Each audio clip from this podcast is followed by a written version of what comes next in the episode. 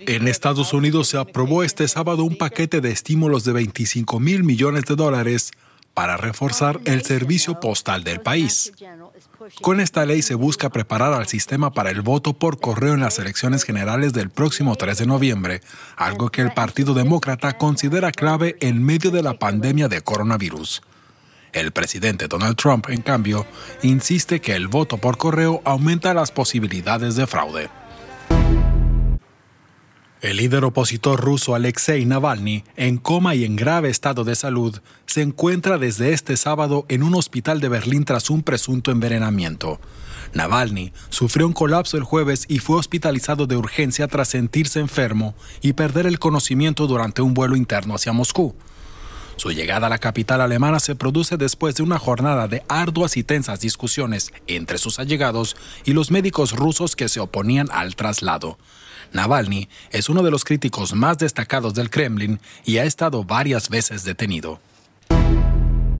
El expresidente de Ecuador, Rafael Correa, fue designado como candidato a la vicepresidencia por el movimiento Centro Democrático para las elecciones de 2021.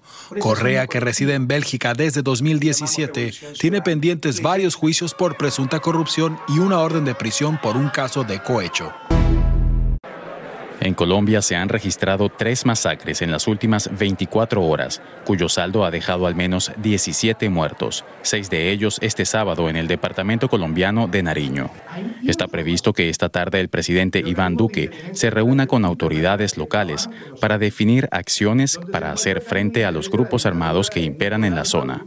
El país ha visto un recrudecimiento de la violencia en las últimas semanas, provocado principalmente por las disputas de bandas narcotraficantes de origen paramilitar, el Ejército de Liberación Nacional y exguerrilleros de las FARC. En Israel, miles de personas volvieron a las calles para exigir la renuncia del primer ministro Benjamin Netanyahu. Los manifestantes expresan su rechazo por la gestión de la pandemia, el juicio por corrupción en su contra y sus ataques contra las instituciones. Netanyahu ha negado repetidamente las acusaciones y dice que los cargos tienen una motivación política. Las protestas se vienen realizando desde hace varias semanas. En Estados Unidos, miles de bomberos trabajan para contener las llamas que han provocado al menos seis fallecidos en California. Los dos mayores focos arrasaron en total unas 240.000 hectáreas. Se trata de los mayores incendios en la historia del estado.